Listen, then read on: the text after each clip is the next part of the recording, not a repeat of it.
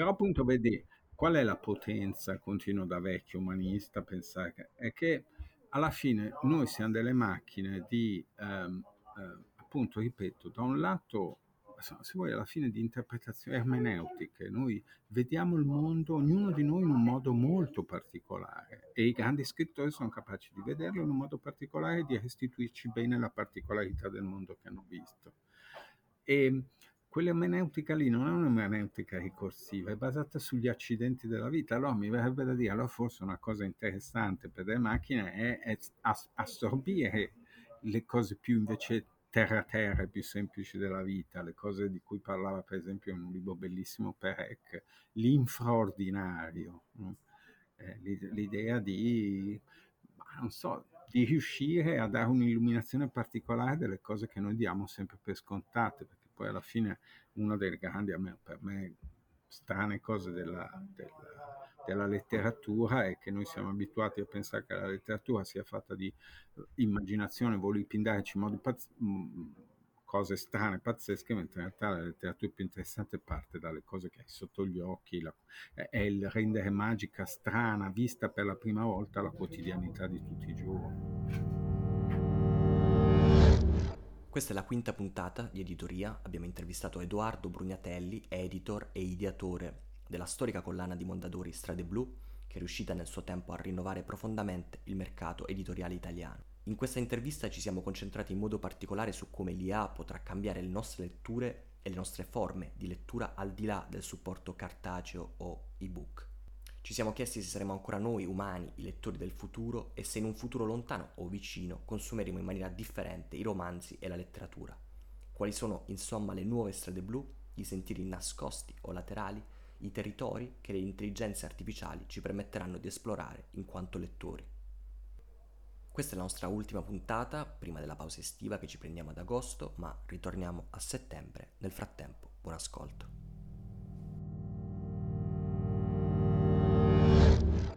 Ne vorremmo partire da, da Strade Blu dalla sua storia, perché Strade Blu è stata eh, in un determinato periodo storico una collana editoriale capace di interpretare le frequenze del presente e adesso, mai come adesso, abbiamo bisogno di, eh, di, un, di un lavoro simile. Strade Blu è stata capace di anticipare, soddisfare i gusti del pubblico e di ca- provare a capire, di scommettere su questi gusti. Quindi eh, ci piacerebbe se ci parlassi della sua storia e di quale, di quale è stato il progetto. Ma prima di tutto grazie per queste parole così gentili che almeno avendo vissuto tutta questa esperienza dall'interno è sempre per me complicato riuscire a capire qual è il stato ritorno sull'esterno, sui lettori e insomma sull'ecosfera della lettura di quella collana lì. Allora, la collana in realtà è nata molto semplicemente per un'esigenza uh, direi quasi industriale. Io lavoro dentro la Mondadori, la Mondadori lì alla fine degli anni 90 era in una situazione, sto parlando da parte dei libri, in una situazione eh, molto buona, era leader del mercato e tutto, però naturalmente stava attenta a quello che stava succedendo e si era accorta che c'era una parte del mercato che era l'unica che stava crescendo in quel momento da cui eravamo praticamente assenti. Io la faccio breve, in realtà il, secondo me uno dei grandi cambiamenti che stava provocando quella cosa lì era la nascita di fenomeni quali soprattutto stile libero, cioè la creazione di un um, modo di fare libri che era legato a una grande marca editoriale ma che aveva una libertà di contenuti, di toni, di scelte che era molto molto più forte rispetto a quella che istituzionalmente aveva in Audi e quindi veniva fuori un cortocircuito molto buono tra autorevolezza e diciamo innovazione. E innovazione anche dal punto di vista diciamo proprio anche del prodotto perché erano libri comunque che costavano relativamente poco, brossurati e quindi c'era proprio diciamo, un'unità di intenti um, all'interno di quel progetto che aveva scosso un pochettino le acque. Insomma, comunque alla fine si fece una serie di mh, pensamenti su questa situazione, um, in realtà era una cosa che rientrava in una, diciamo, una creazione di nuovi assetti più complessiva perché nacquero alla luce di queste considerazioni due collane, cioè nacque la SIS che è la collana più letteraria adesso, scrittori italiani e stranieri, nacque anche Strade Blu. E Strade Blu aveva un po' il mandato di fare questa cosa, eh, spaccava un po' di mh, appunto mh, regole bronze della Mondadori, era una collana non rilegata, borsurata e soprattutto, questo non ho mai detto, almeno alcuni lo sapevano ma i capi, no, era meglio non dirlo, la, uh, l'idea era proprio che la, anche la, la l'aspetto grafico delle copertine fosse meno mondadoriano possibile, cioè che il libro non venisse identificato come Mondadori, perché è una classica situazione, la Mondadori di estremo successo veniva identificata con un certo prodotto editoriale e quello andava proprio invece in un'altra direzione, per cui anche la scelta, appunto, scegliemmo questo eh, come simbolo, questo rombetto che richiama i segnali stradali, ehm, scegliemmo anche un titolo che ci piaceva molto perché è un titolo di un libro, perché Strade Blu era il libro di un nativo americano che è stato pubblicato da Inaudi qualche anno prima e che aveva un concetto che era, era un on the road fatto però sulle strade blu. Le strade blu sono le strade secondarie, quindi l'idea, il messaggio voleva essere andavamo a cercare cose che di solito ehm, non si vedono. Questo poi un po' è verità, un po' sono anche diciamo abbellimenti in corso d'opera, però il concetto di fondo era. E quindi niente, nacque questa collana. Um, era, insomma, all'inizio non è stata una vita facile perché era proprio un oggetto totalmente strano a tutte le logiche del Mondadori, eh, appunto a partire dai formati, ma era proprio una cosa in cui tutta la filiera non si ritrovava, devo dire non, non, è nemmeno una cosa di grande eroismo, stavo dentro una casa editrice grossa che si poteva permettere di fare queste cose qua, quindi ebbi un po' di tempo per fare i miei sbagli o comunque per fare delle cose che caddero abbastanza nel vuoto. Poi a poco a poco cominciarono a venire fuori un po' di cose, venne fuori una linea anche editoriale più precisa, io un grande appassionato soprattutto di letteratura americana e quindi cominciai a pubblicare da Palahniuk a Eggers, poi arrivai a lui inglese, a Gaiman, e, insomma, um, quel genere di cose lì, in realtà frequentando anche molte altre letterature, mi ricordo uno degli autori che mi ricordo con maggiore um, nostalgia e anche orgoglio è stato questo russo Viktor Pilievin che ha scritto una serie di romanzi e di raccolte di storie a quei tempi molto molto interessanti ed era una delle voci più interessanti della nuova letteratura post-sovietica, diciamo. Eh, ma, mh, mm, a un certo punto la collana in realtà nasceva come una collana solo le, di letteratura, quindi di fiction, però poi a un certo punto si decise di allargarla anche ad altro e niente, cominciarono a, essere, a esserci successi piuttosto grossi. Gro- il primo fu quando pubblicai Stupid White Man di Michael Moore, subito dopo le guerre in Afghanistan e così, che fu uno dei fu il primo libro che misi in testa alla classifica.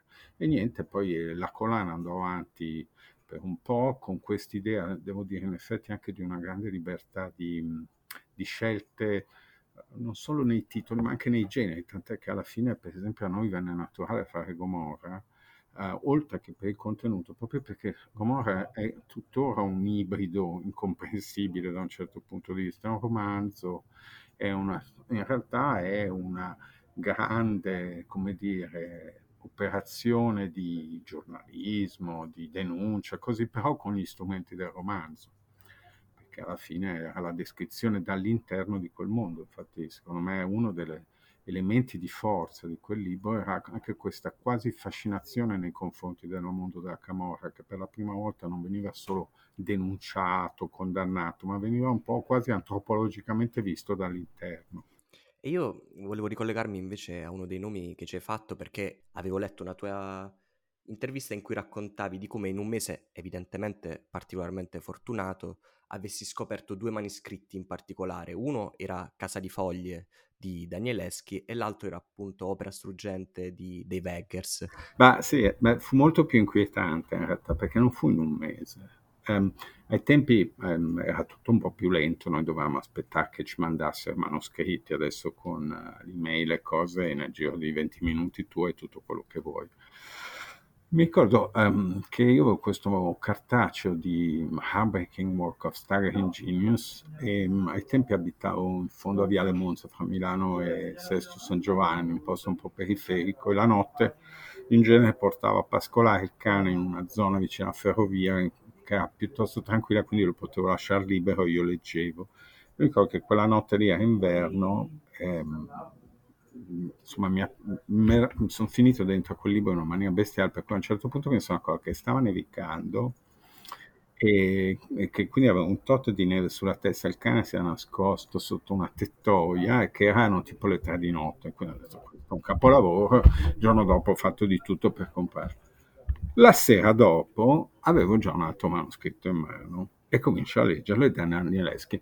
Allora mi è venuto un, un terrore di dire adesso sono tutti così cioè, io non è che ho preso dei capolavori, è che adesso la media è quella lì. E, ehm, no, invece per fortuna fu casuale, cioè, due così, uno in fila all'altro, non mi è mai successo. Erano belli, molto differenti, tutti e due facevano una cosa molto importante che per me, per la mia idea di, sia di letteratura che di editoria, cioè un pochettino spingevano un pochettino più in là quelli che erano i confini, creavano nuove terre da esplorare in modi diversi, tutti e due lavorando anche un po' sulla forma, più Danielewski con questa sua struttura anche grafica eh, molto particolare, ma anche Eggers in realtà faceva degli strani pasticci con i testi, quindi anche quello è un aspetto che mi piaceva. E te lo chiedevo proprio per questa ragione, perché mi aveva affascinato che tu parlassi proprio dello sport, di testare i limiti della letteratura e volevo ricollegarmi a questo perché è da poco uscito l'ultimo libro di, di Amis in Italia e c'è un passaggio in cui lui dice forse è vero che c'è stato un tempo in cui ci piacevano i libri difficili, ma adesso non ci piacciono più. I romanzi difficili sono morti. Queste considerazioni di Martin Amis secondo me rientrano un po' in tutto un gioco un po' estetizzante che ha avuto anche Amis, soprattutto nella parte finale della sua carriera che adesso so che non dico una cosa, insomma non è stata entusiasmante. Tutti ricordiamo Emis per i primi romanzi che ha fatto, ma da un certo punto in poi possiamo dimenticarci tranquillamente, ma questo vale per un mucchio di autori. Eh. Posso dire tranquillamente Eggers è stato meraviglioso nel primo romanzo, nel primo romanzo, in questo primo oggetto, poi adesso non è proprio, secondo me non è che ha avuto una grande evoluzione, quindi è una cosa che ci sta. Però sì, secondo me boh, questa cosa dei romanzi difficili è una visione proprio un po' elitaria, secondo me, quella lì. Cioè, alla fine uno legge le cose che gli piacciono. Io ho letto Infinite Jest, mi è piaciuto moltissimo, non perché potevo andare in giro a vantarmi, ma perché è un romanzo che mi diceva delle cose, mi ha fatto capire un mucchio di cose e l'ho apprezzato tantissimo. L'ho proprio e quindi alla fine l'effetto che ha avuto sul romanzo per me è stato di piacere. Io rimango dell'idea che la lettura è una forma di piacere più interessante che ci possano essere. E quindi alla fine non esistono difficili o non difficili, insomma, taglio un po' con l'accetta, ma esistono quelli che per ciascuno sono belli o non, belli, che ti piacciono o non ti piacciono, che intercettano in quel momento quelle che sono le esigenze, le cose che hai tu e vanno in consonanza, in risonanza con loro per cui poi è anche una cosa soggettiva, cioè oggi mi piacciono dei romanzi che dieci anni non mi sarebbero piaciuti e viceversa. Eh, oggi a me piacciono dei romanzi a cui la mia compagna fanno schifissimo e viceversa, però lei non è scema né io sono intelligente né viceversa, siamo due lettori diversi. Parlando di futuro, Edoardo, ci avviciniamo al, al tema del, del, nostro podcast e al tema che sarà anche quello della puntata. Ma prima di arrivare a quello che noi immaginiamo sia inevitabilmente un pezzo di futuro, cioè l'arrivo, l'irruzione di, dei modelli di intelligenza artificiale capaci di generare testi originali, testi inediti, in alcuni casi testi buoni, non sempre, ma in alcuni casi sì. Eh, ti chiediamo da te che hai polso della situazione, oggi in un mercato editoriale, soprattutto italiano, ma espandi il, il raggio della domanda quanto vuoi, oggi nel nostro mercato editoriale ancora tutto umano, ancora senza macchine, che cos'è innovazione? Allora, secondo me l'idea che ho è che in realtà eh, i libri, la letteratura sono son tante cose, ma è, un, è, una cosa che riguarda anche la cultura in generale, cioè eh, si è sempre un po' sospeso, io parlo dal lato diciamo poi dell'industria che si occupa di creare o produrre o proporre o vendere eh, libri, c'è sempre questo un po'... sei sempre un po' sospeso in bilico, nel senso che eh, molti lettori, cioè non esiste un lettore, esistono tanti, esistono tipologie di lettori diversi, ci sono quelli per esempio a me è sempre divertito che si parla tanto di lettori forti e si ha sempre l'idea che i lettori forti siano lettori di romanzi complicatissimi. I lettori forti sono delle lettrici forti che leggono a nastro i romance. E nel romance, per esempio, in quella modalità lì, la novità non ci sta tanto vi piace diciamo una certa ricorsività sempre delle stesse tematiche, delle stesse cose, magari modulate, articolate in modi diversi, ma c'è una tendenza al ritorno del sempre identico. E ci sono invece lettori che sono curiosi, a cui piace scoprire delle cose, ma non solo per una questione proprio di curiosità, di fredda curiosità intellettuale. Io mi ricordo, per esempio, adesso noi abbiamo parlato tanto di autori americani, però mi ricordo che quando un mio collega Antonio Franchini anni fa mi fece leggere il, il manoscritto di Canale Mussolini, ho fatto uno zompo sulla sede di un chilometro, perché non so se, se l'avete letto, ma quello è un romanzo pazzesco in cui c'è proprio un lavoro sulla su trama, ma soprattutto sulla voce che è incredibile e non, ed era una cosa che prima non c'era. Ce ne sono stati altri, ma quello era molto in, particolare. Allora, secondo me, in genere, la funzione soprattutto di una casa editrice come Mondadori è quella di stare un po' in bilico sulle due cose. Ma infatti è una cosa che, per esempio, nelle dinamiche interne io vedo. Tendenzialmente quello che è considerato da tutti il male, che in realtà non è il male, è una forma di razionalità utile a, a, a, sopravvivere, che è il marketing, tende a guardare indietro, guarda le statistiche, guarda le classifiche e cerca quindi, ha un'idea di dire torniamo a fare quella cosa lì o rifacciamo quella, il pubblico vuole quella cosa lì, guarda con la testa indietro. Noi editoriali guardiamo non tutti, ma spesso con la testa invece in avanti. La nostra idea è quella lì. Eh, per venire all'intelligenza artificiale sulla quale io sono però dell'idea che è un, è, non mi ricordo più dove ho letto che il problema dell'intelligenza artificiale che è un nome che è stato dato a metà degli anni 50 che ha sbagliato perché è una sorta di applicazione statistica di cose, quindi non, c'è tanta artificio ma intelligenza come noi la concepiamo antropomorficamente ce n'è molta poca. Um, in realtà uh, funziona assemblando, cioè lavorando su ricorsività di dati e, e, quindi è in grado di mimare dei testi simili alle cose che diciamo e facciamo, ehm, ma la, a partire da quelle cose lì. Eh, ho, ho, l'impressione che appunto oggi come oggi quel genere lì di creazione di testi alla fine sia un gioco un po' noioso almeno per come concepisco io la letteratura. Non, uh, da lì non verrà mai nulla di interessante. Uh, o, o, meglio, mai non lo posso dire. Al momento da lì non può venire nulla di interessante. Ripeto, eh, mi, mi, riesce difficile immaginare che a partire dal lavoro che fanno di, di, di, gestione di dati, una macchina sarebbe mai stata capace di creare il canale Mussolini. Non ci sarebbe mai riuscita perché prima non c'era.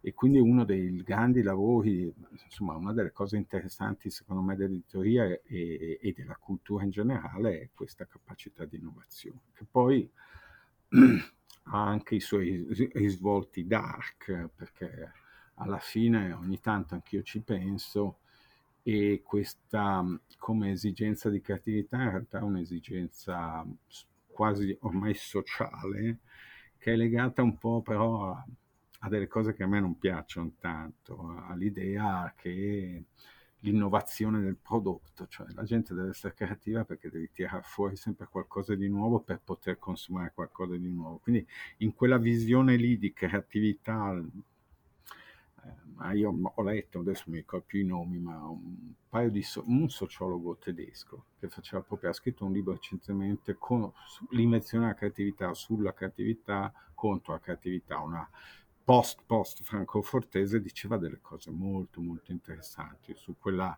ormai coazione a essere creativi, tant'è che la parola creativa ormai non vuol dire veramente più un tubo, è diventato un po' uno slogan vecchio. Però anche alla luce di queste cose qua continuo a pensare che io lo vedo proprio, sono un curse sample, come direbbe Flaubert, cioè io quando apro un manoscritto ho sempre quel momento che è come se tu scartassi la carta di un regalo. C- cosa ci sarà dentro? 99 volte su 100 delle vaccate, anzi molto di più delle vaccate, spaventose, ti annoi, leggi sempre le stesse cose. Poi c'è una volta che lo apri c'è dentro qualcosa di fantastico e tu ti emozioni perché dici io in questo momento sono la, sulla punta di terra che più estrema del continente dei libri e sto vedendo che si sta aprendo un nuovo pezzettino. In, in, assoluto, in generale, pensi che domani un testo scritto con l'intelligenza artificiale, non solo dall'intelligenza artificiale, pensi possa suscitarti quello stesso grado di entusiasmo all'apertura del pacchetto manoscritto?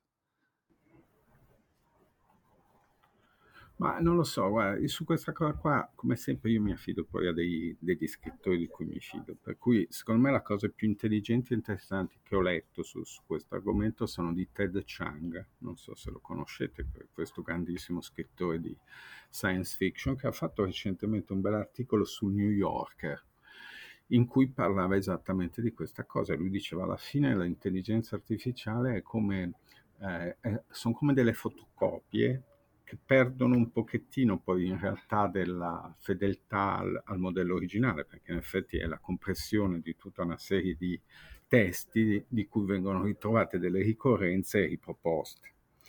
E quindi lui sostiene che eh, quel punto di partenza lì è ancora molto povero. E quindi dice perché io devo usare come punto di partenza una fotocopia imperfetta? Poi naturalmente rimane, ma è un suo punto di vista e soprattutto come vale purtroppo sempre in tutte queste cose qua, questo è oggi, chissà dopodomani. Ecco. Quello che dicevi prima, uh, però, Edoardo, era, esiste una categoria di lettori, anche molto importante, per l'editoria che legge a nastro libri che sono più o meno simili.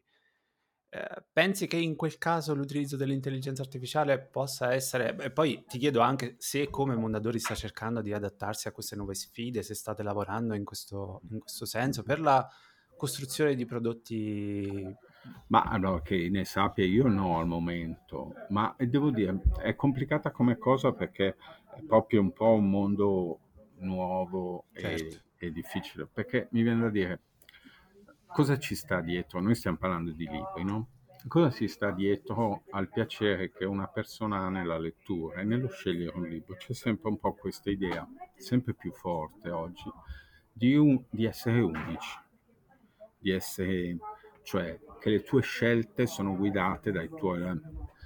E uno degli elementi di questa unicità, secondo me, sta anche nella personalizzazione dell'autore. Può essere anche l'autore più clamorosamente seriale della Terra, ma ci piace l'idea che dietro a quel testo ci sia una testa, mi viene da dire, non ci sia una persona. E quindi credo che almeno per come funzionano le cose adesso, credo che al massimo puoi fare una roba del genere eh, fingendo l'esistenza di un autore, creandoti una sorta, mi, mi, piace, io ho pubblicato per tanti anni, una delle persone che più hanno frequentato questo genere di cose che è Gibson, creando una sorta di Aidoru, di personaggio che esiste e non esiste, che sta dietro ai libri, però al momento no, proprio no, non c'è quella cosa lì. E anche perché ehm, da un punto di vista, io adesso parlo proprio della cucina editoriale, una delle questioni più complicate che ci sono oggi, eh, vabbè, c'è sempre stata è vendere i libri perché sono tantissimi. E quindi hai la necessità in tutti i modi di fare questa strana cosa per cui l'editoria è una macchina per metà industriale ma che deve obbligatoriamente avere anche lati e aspetti artigianali perché devono sempre produrre una cosa che dia un senso di unicità anche all'interno di una collana come Strade Blu tu hai la necessità di fare in modo che la collana ti dica delle cose, ma poi ogni singolo autore, ogni singolo libro te ne dica delle specifiche. E in questo ecosistema così un po' incasinato, una delle cose poi importanti per comunicare un libro è la persona dell'autore cioè il fatto che lo intervistino, che gli, mh, ci siano delle situazioni, delle occasioni in cui lui parla del libro, in cui ci può essere una maggior o minore identificazione del lettore anche in questa persona. Ma è una modalità che è diventata sempre più importante. In realtà è una modalità importante, ma è diventata talmente diffusa che riesce difficile poi, mentre un tempo le presentazioni di libri erano poche, adesso ragazzi se se ne facessero parecchi di meno tutto il mondo forse sarebbe anche migliore, mi però la, la, cosa peggiore è che mh, mm, come fai a pescarle, a trovarle, a fare... però resta che c'è questo elemento secondo me nel rapporto tra un lettore e un libro di necessità che, che dietro a quel libro lì ci sia una persona, nonostante le teorie che a me piacciono moltissimo della morte dell'autore, sempre di più c'è quell'aspetto lì. E, e, produrre ufficialmente dei libri che non hanno un autore, che sono opera di macchine, mi sembra che in questo momento non soddisfi il desiderio di nessuno, perché nessuno ancora adesso dice cazzo mi piace una cosa fatta da una macchina artificialmente. Tu, tu personalmente Edoardo ne senti il bisogno? Di, una di, una, di avere un autore umano dall'altra parte? Ma sì, perché ancora adesso un autore umano è l'unico capace di fare certe cose. Se eh. non ci fosse a parità di testo, ti ritrovi un buon testo davanti, ma scopri che quel testo l'ha prodotto una macchina. S- può darsi, eh, però secondo me per creare un bel testo ci vogliono una serie di miracoli che già sono difficili da realizzare a livello umano. Eh. Cioè, un buon testo per me ci devono essere almeno due elementi un autore che abbia una sua zucca particolare che metabolizza il mondo in una maniera che è unica, è solo sua. Cioè, per dire, un autore che a me piace moltissimo è David Sedaris, che è un umorista. Lui è bravissimo perché riesce a vedere il mondo suo e della sua famiglia in un certo modo. E poi deve avere la capacità di tradurre quella visione, quel modo in parole, in testi.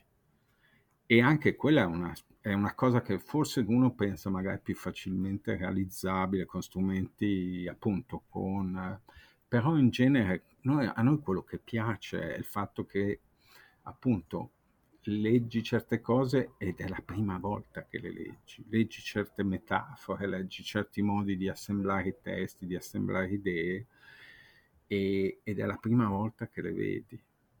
E secondo me, mh, continuo a pensare, queste due competenze mi sembra difficile che al momento delle macchine siano in grado di fare. Poi chi lo sa. Però, sai, ti faccio un esempio. Beh, questa cosa di mettere insieme la creatività alla fine, infatti, non è evocare qualcosa dal nulla.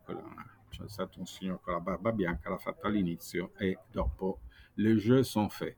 Ma la creatività, almeno tuttora è quella di, ma lo diceva Rodari nel suo libro sulla la grammatica della fantasia, è, mettere, è il famoso binomio, eh, cioè di mettere insieme due cose che, non, che di, prima non stavano insieme. Questo è il nocciolo della creatività, creare dei legami di correlazione, scoprirli, individuarli, inventarli tra cose che non c'entravano.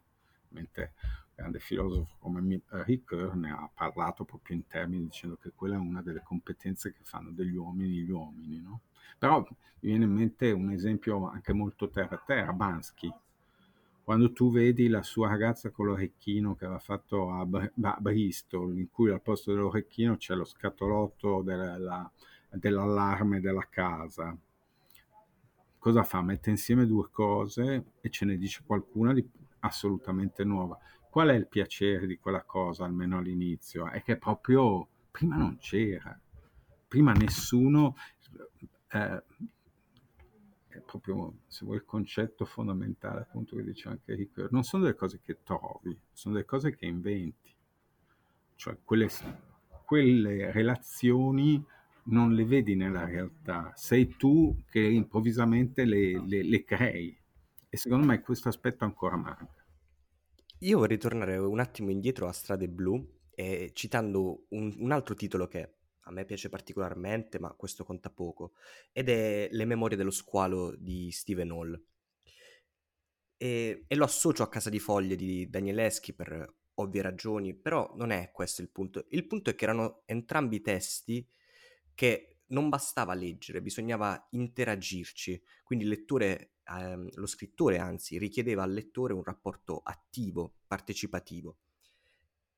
E questo è uno degli aspetti dell'intelligenza artificiale che io trovo interessanti, il fatto che sempre e comunque al momento quando si parla di modelli conversazionali ci troviamo di fronte a testi con cui bisogna interagire. Il fatto che possano emergere però nuove forme di narrazione, abbiamo detto su questo magari non si è troppo convinto o comunque non fiducioso, ma che invece possano emergere nuove forme di interazione con i testi, domani oltre a pubblicare testi, quello che potremmo fare è pubblicare delle applicazioni conversazionali che contengano in sé un romanzo e quindi ad esempio il lettore potrebbe fare domande al testo, che è un po' come i libri game certo. di un tempo, quindi scoprire la trama. Questo era l'aspetto che ci affascinava, il fatto che ci possano essere nuove forme di consumo poi della letteratura. Ma sai, allora lì vai su una zona che in realtà mi aveva titillato quando nel periodo in cui ero in prigione ehm, perché a fare progetti digitali, progetti digitali nella casa editrice, ma in tutto il mondo produttivo moderno, il digitale è stato visto come una specie di incubo che tutti pensavano, ma adesso poi finisce subito. E quindi era, mandarti a fare progetti digitali equivaleva a mandarti a, so, scavare una montagna con un cucchiaio, non gliene fregava niente. Quindi mentre è una prigione, però um, ho... Mh, io allora, mi dedicavo molto a cercare di capire come funzionavano gli ebook soprattutto, no? E, e, a me colpiva e colpisce tutto il fatto che gli ebook siano una roba così penosa. Cioè, no, per noi l'ebook è sostanzialmente la versione digitale di quello che si fa in analogico. È la stessa cosa. È il riversamento in digitale del, dei testi che abbiamo in cartaceo, nel 99% dei casi. Mentre a me colpiva il fatto che tu dicevi, certo, però il medium che tu usi è tutto diverso. Il libro è una, è una cosa concreta, individuale, eh, che sta lì con te. Il, il, device con cui tu fai leggi, uh, no, però quello che io ai tempi cercavo di pensare, però ci, so, ci sono anche dei, degli elementi buoni in quella cosa lì. Il lato buono dei device è che sono linkabili, cioè che ti possono far uscire dal testo a tuo piacimento, ma ti possono far uscire dal testo in una maniera, eh, come dire, congruente al testo, cioè non solo appunto per vedere le foto su Instagram o cose del genere, ma poi, non so, per esempio a me classicamente leggo un testo, parlano di una pianta, non so come è fatta, se sono sul, sul tablet in un secondo io vedo come è fatta quella pianta, quella cosa. Però la cosa che a me eh, interessava molto di questo lavoro sugli ebook era una cosa più in, pa- in, funzione creativa. Cioè a me piaceva l'idea, era una cosa che immaginavo, non sono mai riuscito, ho cercato di proporla, ma ho capito che se volevo non essere presa frustata era meglio che me la tenevo. Però eh, a me piaceva l'idea di creare degli ebook che fossero una sorta di gaming collaborativo tra grande autore, me ai tempi io mi ricordo, stavo, pensavo alla Licia Troisi che faceva i fantasy, che creasse come dei grandi scenari e poi ognuno potesse entrare dentro al libro e creare il suo libro, cioè fare una sorta di fanfiction. Esattamente. Però, eh, eh. Quella cosa lì a me affascinava molto e secondo me è una delle cose meravigliose che spero un giorno vengano realizzate. E penso che adesso con l'intelligenza artificiale sia proprio quella una delle strade che si possono percorrere, mm, ad mm, mm. esempio. Però quello che a me piaceva è proprio il fatto che ci fosse no, dal lato, diciamo, della macchina ti davano degli elementi e poi tu entravi e ci giocavi, perché a me piaceva molto proprio quella dimensione lì ludica della, del, della lettura e soprattutto della scrittura. La scrittura alla fine è una cosa ludica perché tu hai una serie di regole ma poi tu giochi dentro a quelle regole. Resto un attimo sul fronte lettura-lettori e, e riprendo la citazione di Amis per completare mm. sotto un altro aspetto. Lui sostiene in quelle pagine, ovviamente suo parere, che il rapporto lettore-scrittore non è più collaborativo ed è per questo che citavo i casi di Danieleschi, di Hall, ma anche questo scenario futuro che adesso abbiamo tracciato, invece è uno scenario in cui il lettore partecipa molto con il testo, deve essere molto collaborativo con il testo. Però lui la contestualizzava nel discorso che i libri difficili non si possono scrivere più perché il lettore, lo scrittore, anzi, lo scrittore non può aspettarsi che il lettore deduca qualcosa. Lui dice che i lettori non hanno più gli strumenti per dedurre, quindi non è questione di narratori inaffidabili, è finito quel tempo, adesso è il tempo dei lettori inaffidabili. L'altro aspetto che trovo interessante invece per l'intelligenza artificiale potrebbe essere l'IA il lettore del futuro, cioè gli scrittori che invece vogliono affrontare sfide narrative che richiedono questo tipo di partecipazione, un'alta curiosità da parte del lettore. I romanzi difficili potrebbero essere domani destinati alle macchine, cioè essere le macchine non gli scrittori del futuro, ma i lettori del futuro. Boh, su questa domanda non so cosa dire, però io ho delle cose da dire su quella cosa di Emis. Allora, prima di tutto c'è la cosa di sottofondo di Emis che alla fine è diventata chiarissima, cioè che è un uomo profondamente conservatore e reazionario. Quindi con questa cosa classica di dire un tempo si facevano le cose bene. Nonostante lui non, la, non l'abbia Ma no, certo, perché non faceva figo. Ma eh, a questa cosa a me piace citare, mh, avevo letto su un libro di, di, di Carl Sagan, che è un divulgatore scientifico americano, che parlava del fatto che su uno dei primi cocci su cui erano state trovate delle iscrizioni babilonesi c'era la mente di un maestro che diceva ai miei tempi i ragazzi studiavano, no? Cioè, quindi abbiamo una buona tradizione che arriva da Babilonia fino ad oggi di questa cosa di dire ai tempi le cose si facevano meglio, quindi quello è un classico.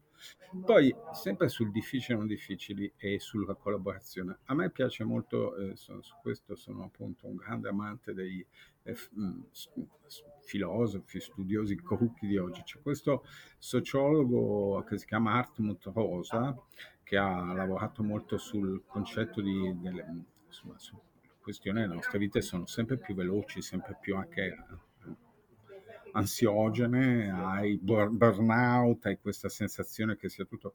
E lui studiava qual è la, diciamo, non dico la contropartita, perché tutti dicevano, allora tu vuoi la vita, bre- la vita lenta, e lui spiegava, invece ha fatto un libro molto bello sul fatto che per lui invece il concetto fondamentale è la risonanza, che è un concetto poi un po' complicato, ma nel senso di dire la risonanza non è l'eco, è il fatto che tu entri in rapporto con qualcosa che non sei tu e che un po' ti si oppone e che quindi ti crea una relazione che è da un certo punto di vista molto più attiva. E lui uno degli elementi che dava come una delle grandi potenzialità di risonanza nella vita di oggi è il libro. Lui diceva la lettura è una forma di risonanza pazzesca.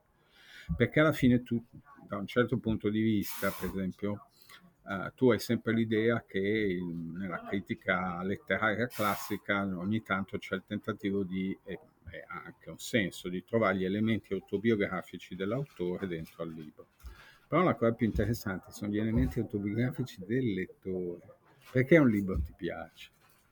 perché in quel momento lì c'è qualcosa che appunto entra in risonanza con quel che in quel momento sono le cose che ti interessano, ti appassionano, ti così.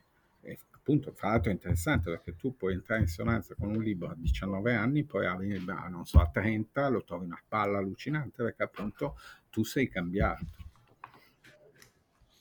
Mi collego ai vostri, ai, ai vostri discorsi e faccio la, la penultima domanda a, a Edoardo. Eh, Parlavi adesso di risonanza e di risonanza rispetto all'autobiografia, al momento specifico della vita del, del, lettore. Dall'altro lato però parlavamo prima di personalizzazione all'autore, di come il rapporto editoriale, per forza di cose, eh, oggi sia quello di uno a molti. C'è una persona che scrive e molti che leggono e queste molte persone adesso in questa specifica conformazione che chiamiamo editoria sono interessate alle questioni di vita di chi ha scritto quella particolare cosa che entra in risonanza.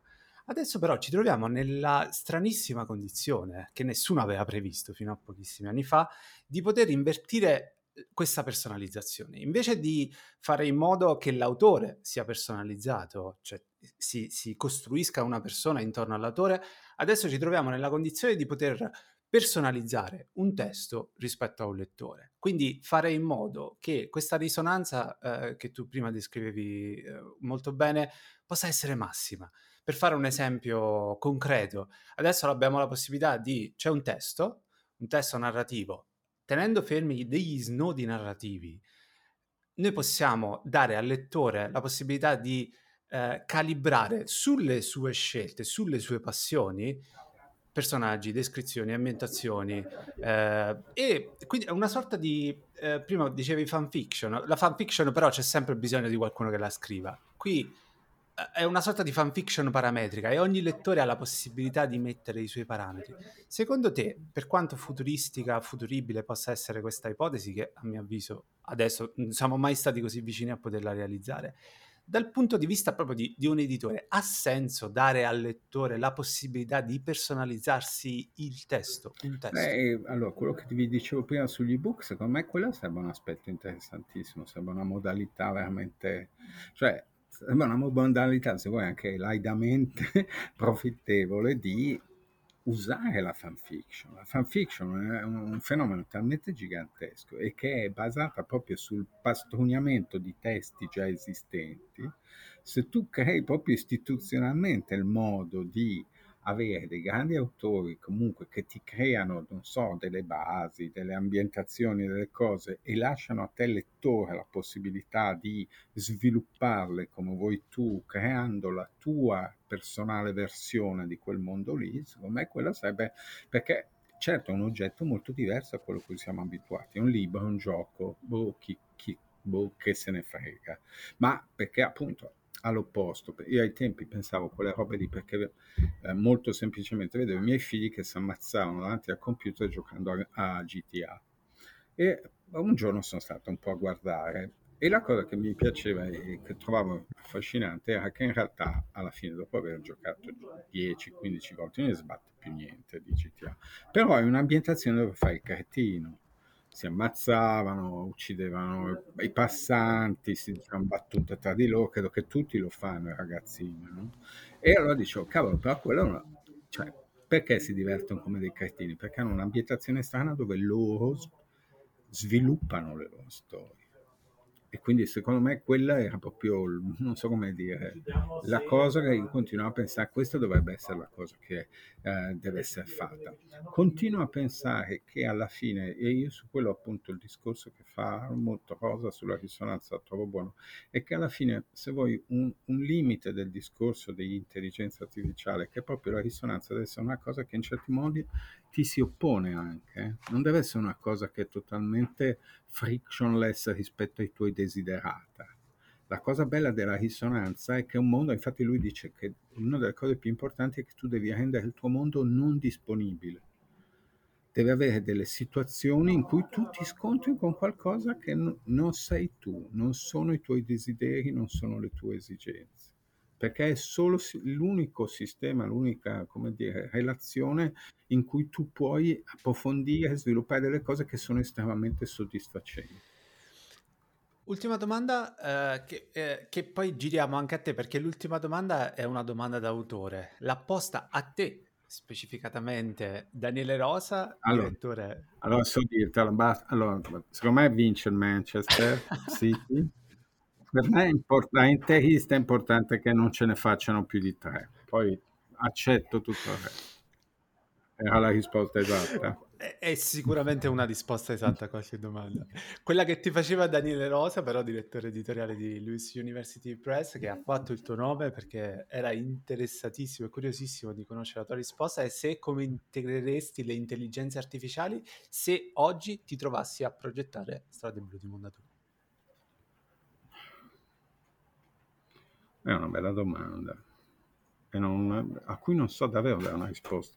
Um, le collane, soprattutto Star Blue, uh, è stata una cosa molto strana perché alla fine mi sono accorto che per un certo periodo Star Blu, uh, permettetemi il delirio di impotenza, sono stato io.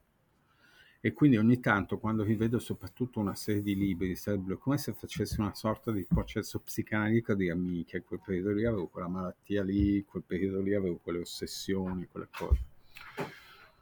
Continua a esserci quell'elemento di una, mm, di una mm, come dire, unicità, ma l'unicità soprattutto del fatto che alla fine mi sembra di poter dire la letteratura è fatta di accidenti rispetto a delle leggi.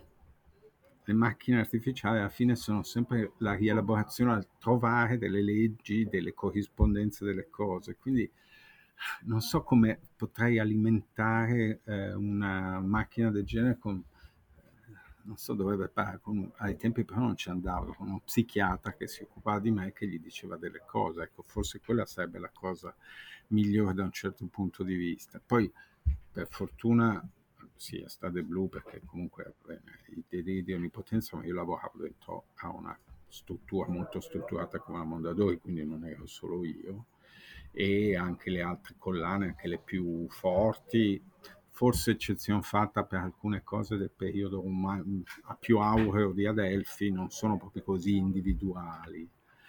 Eh, per cui sì, non, non, è una cosa, insomma, quel delirio di un'impotenza individuale non è così forte. Eh, certo, è una bella domanda, ma a cui non so dare risposta. C'è tempo, cioè, c'è tempo. Mi viene da, da, ma cioè, meglio, più che altro mi viene da dire cosa cerco io nei libri, che è la cosa per cui alla fine è un po' come l'autore scrive il libro che sognerebbe di leggere, l'editore pubblica il libro che per certi versi cercava. Alla fine a me una delle cose che più interessava, interessa tuttora dei libri, è capire alcune cose e la forza più importante è il cosiddetto male. Cioè, e i libri secondo me sono una delle poche macchine che riescono a spiegarti il male, per un motivo eh, secondo me anche molto interessante e semplice. Mi, I libri sono come, ogni libro è come una specie di libretto di istruzioni che ti crea un'esperienza mentale, no? E sono dei libri di istruzione complicati, perché sono di 300 pagine, una roba del genere.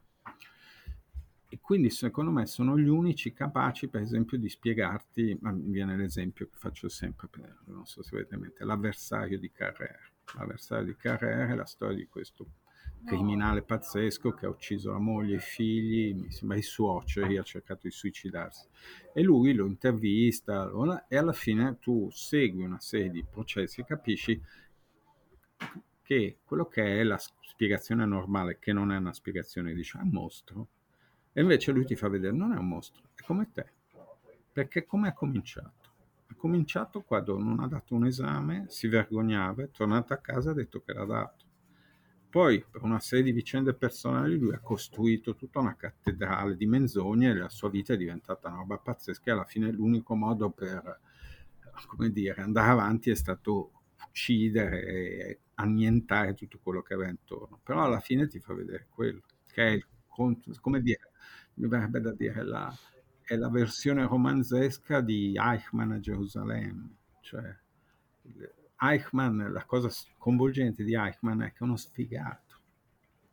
Cioè, non è un mostro luciferino, ma anche Hitler era uno sfigato, era un fallito che si è trovato in certe situazioni, ha creato tutta una serie di cose, ma ci sono delle spiegazioni umane di quelle robe lì e solo i libri riescono a dartele perché riescono, o, o, possono offrirtele, poi dartele magari no, ma eh, nero su bianco, però sono le uniche macchine che riescono a, a avvicinarti a quella cosa lì.